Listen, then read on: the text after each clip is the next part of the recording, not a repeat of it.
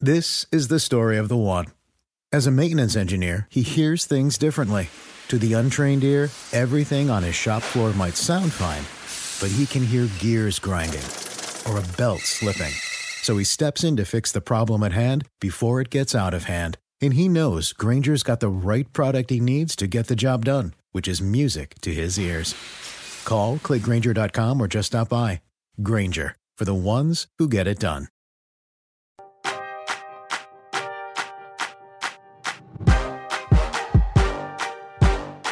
Hey everyone, welcome to the Rotoworld Fantasy Basketball Podcast. It is Friday, January 15th. Today, we have one very massive four team trade to review, plus some fantasy hoops trends to hit. All that and much more is coming up in just a minute.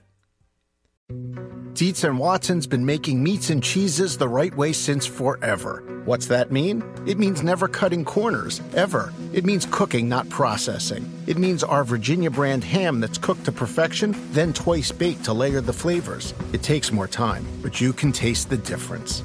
We come to work every day to do it the right way, even if it's the hard way. Because if it's not right for us, it's not right for you.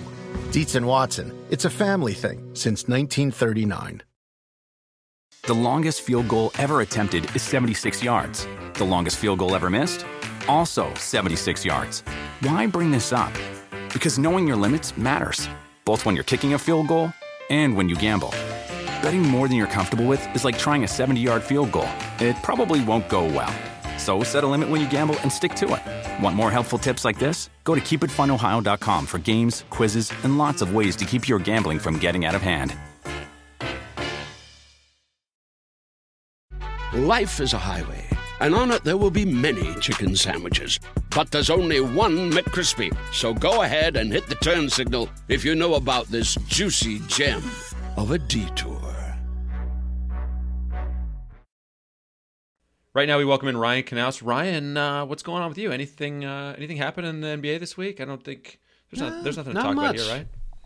Yeah, I don't think so. I mean, Yeah. we could probably just just move right along to whatever pops into your head. Yeah, let's just talk about what's going on in our lives. How old are your kids again, Matt? You know, we could start there. Oh yeah, well, you want the whole? My kids are seven and four. Um, well, interesting story about my my oldest son's birth. I could do that. That'd be a great one. Maybe we should. Oh, that's a little too recent. Why don't you Oh. go back to how how you met? Oh, uh, okay, his how I met my mother and things like that. Oh, how my parents met? Do you want to start there? yes, yes. Well, it was the nineteen. Was it the World Fair you're about to say? to no, yeah. Penn Law School in the nineteen sixties. This this story needs to end in Brooklyn. I'll just let you know. Yeah, yeah, yeah, yeah. All right, I'll. Uh, I'm gonna workshop that. I'm gonna workshop the, the finer details of that story. Um, quickly, a programming announcement, Ryan. By popular demand, our our Tuesday waiver wire episode is going to be a Monday waiver wire episode. Hmm. So that doesn't really affect you because you only do the Friday episode, but that's happening. So I just wanted you to As a that. listener, I will I will have to update my habits. Up- update your habits and you know hey look it turns out maybe a waiver wire episode makes more sense on mondays we've done it on mondays in the past this year we said hey let's be you know let's be different here let's do it on a tuesday and then steve told me about eight times it was a terrible idea we had a, at least one listener on twitter say hey why don't you guys do that on monday and that, that kind of just tilted it so here we are that's your That's that's good your precedent. that's if your program. one person complains to Matt, things will change. i mean it was a pretty polite and well thought out complaint though you know what i mean it was Gotcha. So, you know, a well thought out message can go a long way, I would say. All right, Ryan, some trade news to hit. As you may have heard, as you probably know by now, James Harden is headed to Brooklyn. The trade also involves, in addition to the Rockets, the Cavs and the Pacers. Let's let's just give you the simplest team by team breakdown here. The Nets get James Harden.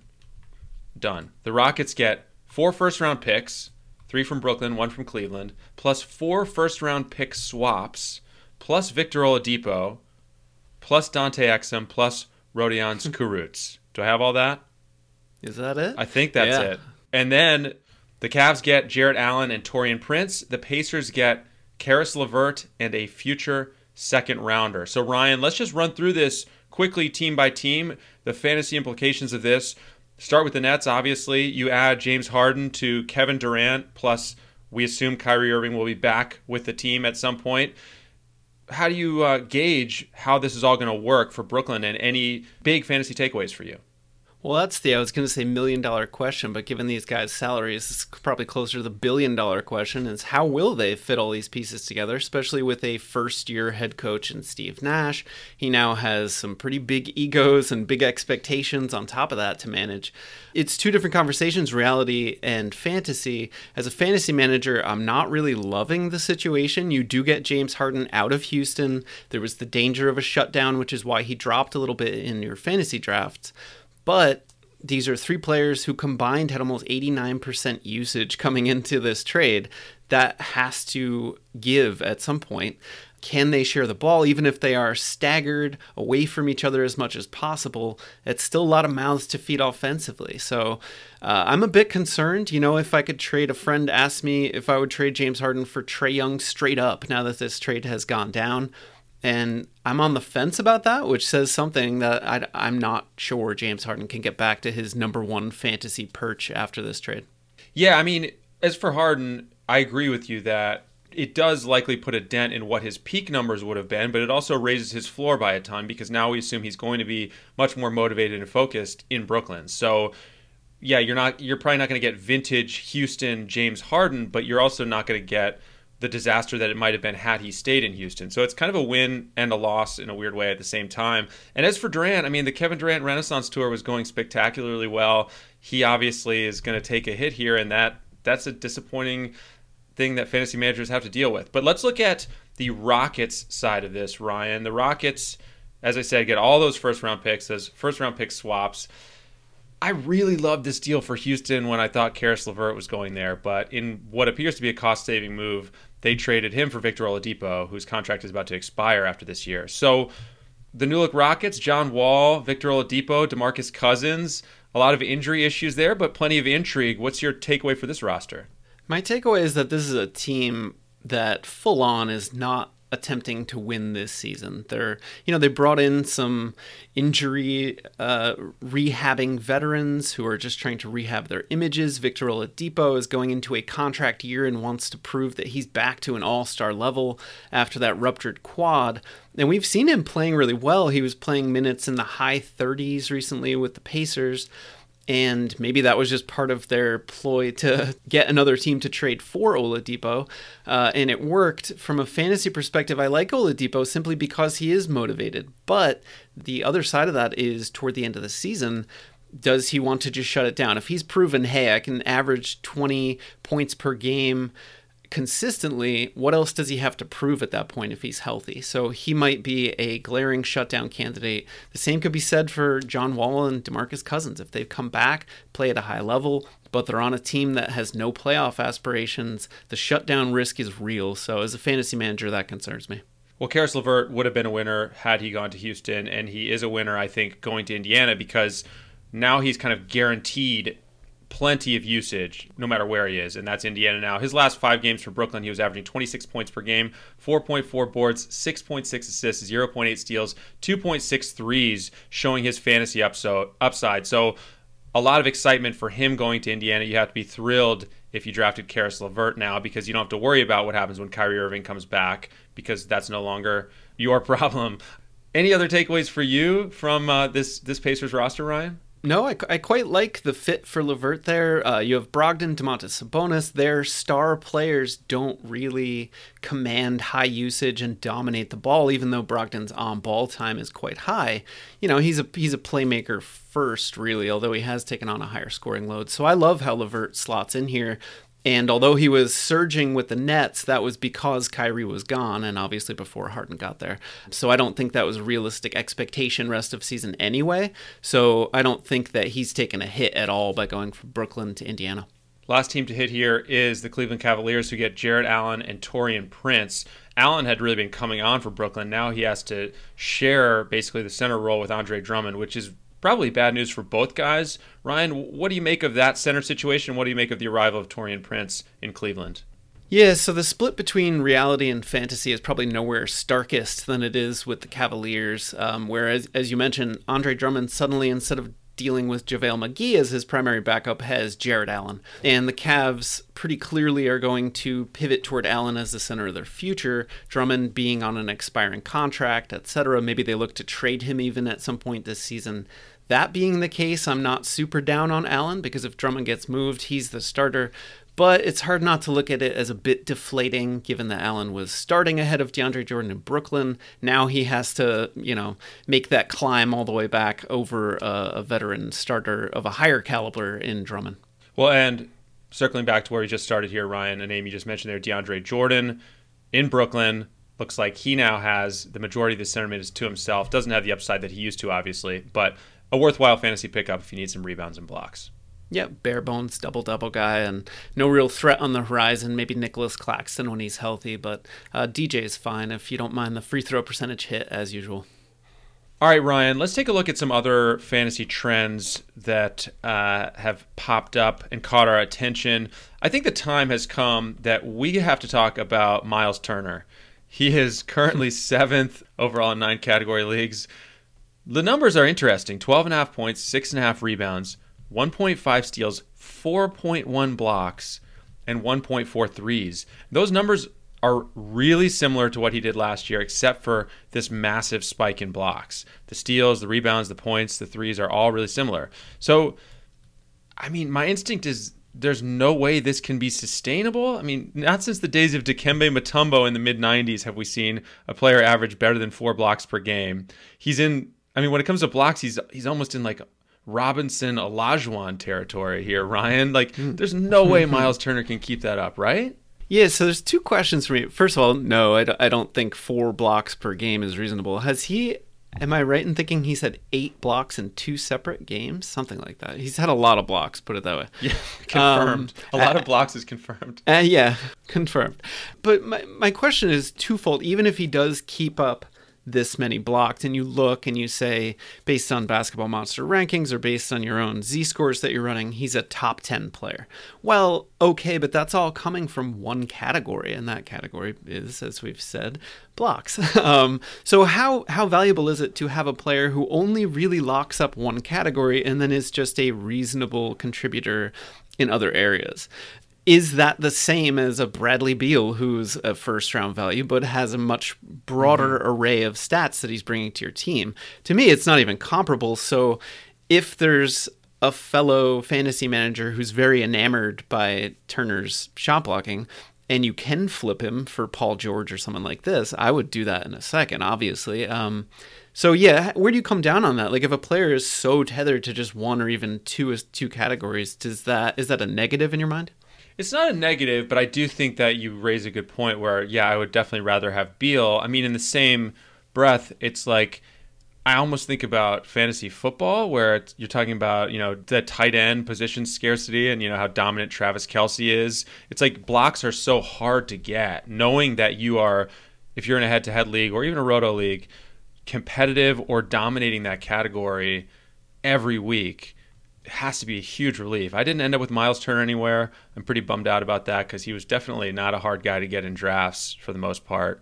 So I didn't really answer your question uh, other than I agree with you. I would much rather have like a Beal or I think a Paul George, but I don't I don't think it's a bad thing, especially in Turner's case where he does have a well-rounded stat line. It's not like he's averaging 6 points, 7, True. you know, 7 rebounds and 4 blocks. I mean, He's not. He's not Robert Williams. Uh, yeah. yeah. he's not. He's not like. Uh, well, I just thought of Theo Ratliff. There's an old school one. Although, oh, wow. although peak Ratliff was like a 12 and 8 guy, I think. Of course, didn't hit threes, but now I'm just getting nostalgic. yeah. So, anyways, I, I, think that's that's the main takeaway. Is yeah, he's probably not going to stay this this lofty. So if you can trade Turner at or around even top 15, top 20 value, I think I'd probably do it. But I do really like him, and, and obviously we've been yeah. waiting for this a long time. I feel like this could be a whole pod in itself, just the category specialist, positional scarcity, stat scarcity, because you bring up another good point, which is that blocks are are not easy to find. There aren't a lot of guys who can just win you the blocks category on the waiver wire. Um, not that you can get that for any old category out on the on the wire, but blocks seem because the league is going so much towards stretch fives and fewer minutes for the true centers in our league, there really just are not a lot of block specialists out there. And I think it's funny, you know, we talk about punting categories all the time, you know, punting free throws. I don't hear as much about punting blocks. I mean, I think that is almost, I, have sort of inadvertently done it in a league or two where I'm really not, my team's doing pretty well or doing all right, but I'm not, I'm just not going to win blocks that often. It's not like I don't have any, but I don't know. There's just names that come to mind like Nikola Vucevic, like a fantastic fantasy player whose stat line this year is missing literally one thing, and that's blocks. Um, I think that there's yeah. kind of a lot of that going on, or maybe that's just how my roster ended up getting built. Inadvertent blocks punt. If only you had thought of this a couple months ago before you drafted all your teams, Matt. I know, I know. Or maybe you know John Collins could just start getting some blocks again, and then I wouldn't be punting. Vooch and Collins just need to get oh, some blocks. Hope hope springs eternal. all right. Well, speaking of blocks, Ryan, Chris Boucher sits 27th overall on Basketball Monsters 9 category leaderboard with 2.6 blocks per game. He has also averaged 14.3 points, 6.2 boards, 1.7 threes in just 22 minutes per game. Hmm. And watching some recent Raptors games, I mean, I've been really impressed with the guy. He hitting some contested threes. He's not just a knock down a three when there's no one within 10 feet of him, although that is part of his game for sure. I just wanted to quickly run his per 36 minutes numbers by you 23.2 points, 10.1 rebounds, 1.0 steals, 4.2 blocks, 2.8 threes. I think you can make the argument Boucher is best suited to minutes in like the low to mid 20s in real life, but mm-hmm. if he was getting 30 minutes a game, he'd be like a first round fantasy guy. Yeah, that's wild. And what what did you say per 36 rebounds? Somewhere around 10 per game? 10, 10. Yeah, 23 and 10 with a steal, 4.2 blocks, and 2.8 threes. I mean, it feels like those boards could even come up a little bit, which is which is scary. But yes, you look at a guy with three point range who's not going to kill you from the free throw line. These are, you know, checking all the boxes that we look for from fantasy centers. And obviously the elite blocks, not going to turn the ball over. And as you said, even if his minutes are in mid 20s, it's not the worst thing. He can play aggressively without worrying about fouling out. You love to see that, especially with shot blockers, guys who come over and offer weak side help. They can just throw themselves into the lane. And if, if he picks up a few silly fouls, it's not the end of the world. I love him. Unfortunately, I had him on my draft boards more in the 60 70 range. I thought even maybe a little beyond, simply because he was falling that far. You could draft him outside of 100 in many leagues. So I, I do have him on some of my rosters. I wish I had him on more, certainly. And I know Steve Alexander, uh, who is also a frequent podcast guest, uh, is laughing all the way to the bank on, on Chris Boucher. I'm with you. I definitely took him seriously. He was definitely on my radar, but I I was like, you know, I mean, they have Aron Baynes. I thought Boucher might be a little frustrating. Man, not the case. So so we're both true believers here in, in the Boucher hype, huh? I, it looks that way. Yeah, it looks that way. Dietz and Watson's been making meats and cheeses the right way since forever. What's that mean? It means never cutting corners, ever. It means cooking, not processing. It means our Virginia brand ham that's cooked to perfection, then twice baked to layer the flavors. It takes more time, but you can taste the difference. We come to work every day to do it the right way, even if it's the hard way. Because if it's not right for us, it's not right for you. Dietz and Watson, it's a family thing since 1939. The longest field goal ever attempted is 76 yards. The longest field goal ever missed? Also 76 yards. Why bring this up? Because knowing your limits matters, both when you're kicking a field goal and when you gamble. Betting more than you're comfortable with is like trying a 70 yard field goal. It probably won't go well. So set a limit when you gamble and stick to it. Want more helpful tips like this? Go to keepitfunohio.com for games, quizzes, and lots of ways to keep your gambling from getting out of hand. Life is a highway, and on it there will be many chicken sandwiches. But there's only one McCrispy. So go ahead and hit the turn signal if you know about this juicy gem of a detour. If you're up against the clock to get your waiver claims in, or you can't decide who to start as tip off approaches, save time and make the best decisions with our all new NBA League Sync tool. League Sync pulls in all of your team and league info from Yahoo, show you the best available players on the waiver wire, who you should start, who you should bench, and much more. Let League Sync do all the work. You can take all of the glory. Get League Sync, our DFS tools, our draft, and season tools as part of the Edge Plus Pro tier. Go to rotoworld.com slash edge for more. and use promo code NBA Pod 10 for $10 off any annual premium package. Tell them Ryan Knaus sent you. Please do. All right, a couple more names to hit, Ryan. Keeping it in the world of centers, Richaun Holmes had an ADP of 99 on Yahoo. He currently, as we are here, sits 32nd on Basketball Monsters 9 category leaderboard with 13.5 points, 7.8 rebounds, 2.1 dimes, 1.0 steals, 1.5 blocks. The percentages are out of this world, nearly 70% from the field, 82.8 from the line. I know I was a little scared off by the Hassan Whiteside addition, also by Holmes dealing with a late season injury last year after his stellar play early on. Clearly, Whiteside's not an issue, and I think it's fair to say that Richaun Holmes, when healthy, is kind of a fantasy monster. Yeah, which I think we knew from years past. He he was a per minute, right? Like Yeah. you're you're nodding. I can hear you nodding as I say this. but but the, I, I was scared away by the same factor. Why would the Kings have signed Hassan Whiteside if they didn't intend to give him at least 15, 20 minutes per game? Then again, I assumed there was any rational logic in the Kings' free agency decisions, which is where I went astray.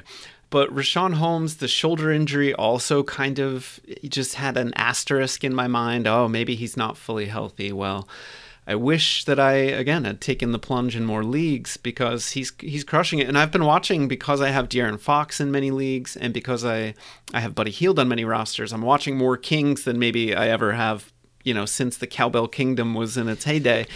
And Richaun Holmes is a live body, man. He's he's even better than I remembered from recent years. He's very active, contests everything near the rim, even if he's not the biggest guy. He's he's got athleticism, really good timing. He's got a little bit of shooting range, um, just enough. He's got this cool little push floater thing in the lane Yes, he does. that he's been really working. Just a really fun player, and as you said, probably at his peak in nine cat because he doesn't turn the ball over, won't hurt percentages, but he's just a fantasy stud. I've I've done well in DFS even with him in some lineups recently. I too have been watching some Kings recently, and there's such a funny mix of what the hell is this team doing? And oh, the Kings are like kind of entertaining, and like they, they've got some players that some really exciting young players. You know, you mentioned De'Aaron Fox, like they're playing Tyrese Haliburton a lot right away. He's obviously a legit NBA contributor with his unorthodox jumper, but I mean, he's just he's a guy who clearly makes an NBA team better, and they're wisely giving him minutes, you know. And that's a, another fun guy to have in fantasy. I can't figure out what they're doing with Marvin Bagley, a guy who looks really quite versatile and quite good on the offensive end, but like can't consistently get minutes above like 24 per game. You know, he's basically just playing. His minutes are just stuck there. I guess is my point. You know, how does Bagley, who the Kings invested a, a ridiculous high draft pick on, get 35 minutes? I don't know. So they're a weird team. They're a frustrating team, and they're also an intriguing team all at the same time. Yeah, I don't know what what to add to that except that I, B- Bagley, you're right. It feels like a player the Kings are stuck with and feel like they need to give minutes to to develop. His trade value around the league isn't high enough to really extract the value that would satisfy the fan base and give good return on investment. So I guess they're all in on developing him. But if you watch the guy play defensively, he's really struggling. Opponents are shooting almost 13% higher than their season average against him, which is when he's actively defending, just a terrible metric.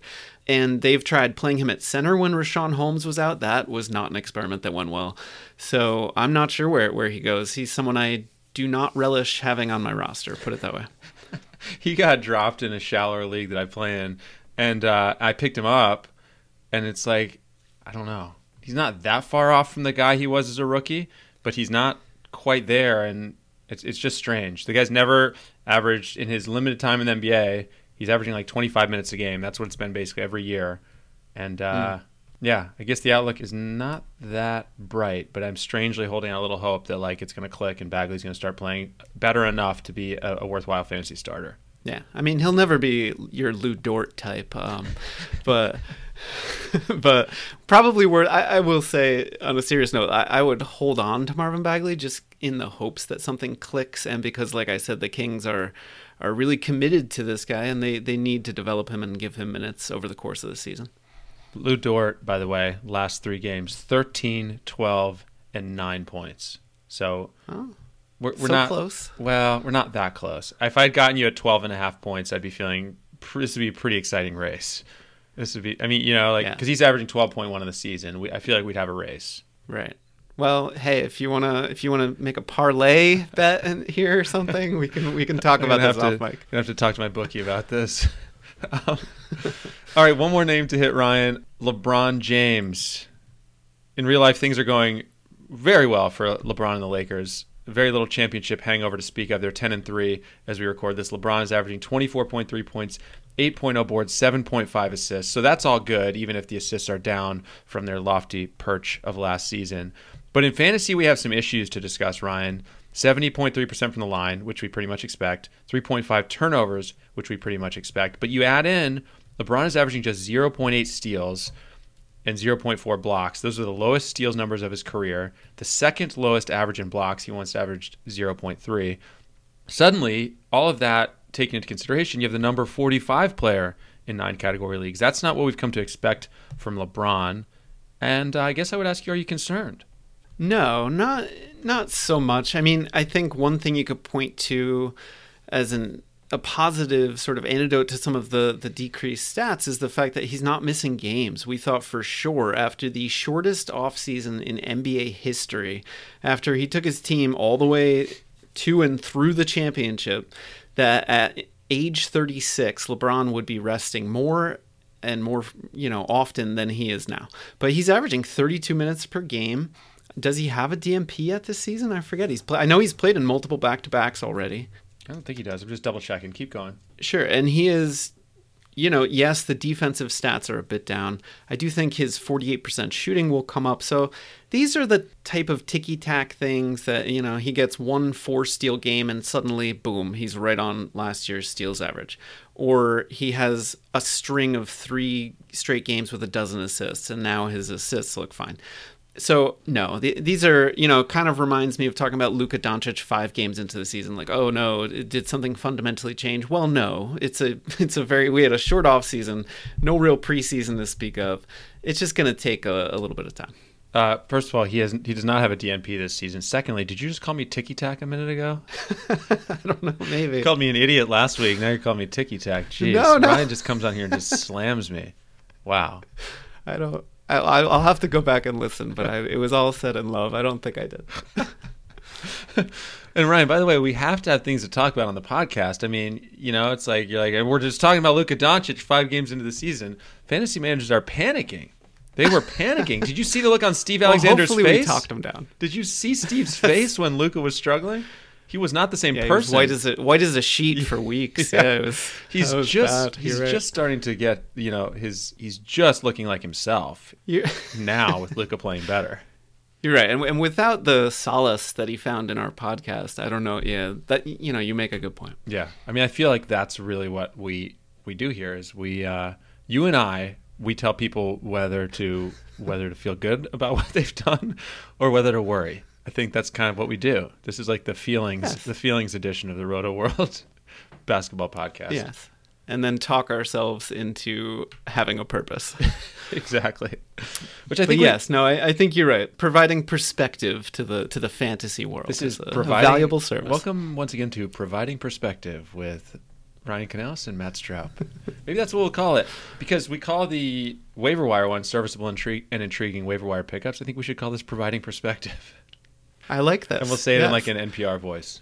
Because inherently, we're talking about either guys who seem to be playing way too well and can they possibly keep this up, or players who we think should be doing much better and based on where fantasy managers drafted them should be. So, we, you know, is this cause for concern? And if so, let's take a couple deep breaths and see how we can reorganize our rosters and move through. Exactly, and like it's a safe space, a really friendly setting. But if I step out of line and say something ridiculous, you're going to call me an idiot. So I think that's also fun for people. I feel like I'm not going to live this one down, especially because earlier on that podcast you said what a gentleman I am. now there's not a mean bone in my body, and then I just had to go slander your good name Yep. on your own podcast. Yep. All right. Well, on that note, Ryan and I are going to try to patch this thing up before next Friday. Please remember, or don't forget to rate and review our show. Uh, that didn't make any sense. Subscribe to the show on Apple Podcasts and Spotify, wherever you listen. I've clearly lost it. A reminder: we're back on Mondays now. Monday and Friday is the schedule, so you get your waiver wire pickups on Monday, your perspective on Friday. Thanks to all of you for listening. Ryan, thanks for taking the time. I appreciate it. Thank you, Matt.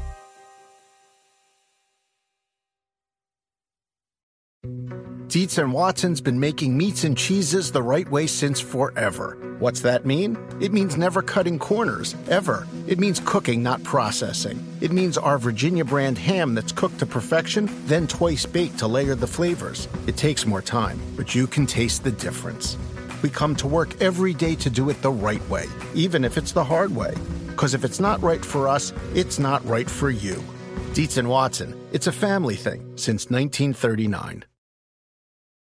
Life is a highway, and on it there will be many chicken sandwiches. But there's only one McCrispy. So go ahead and hit the turn signal if you know about this juicy gem of a detour.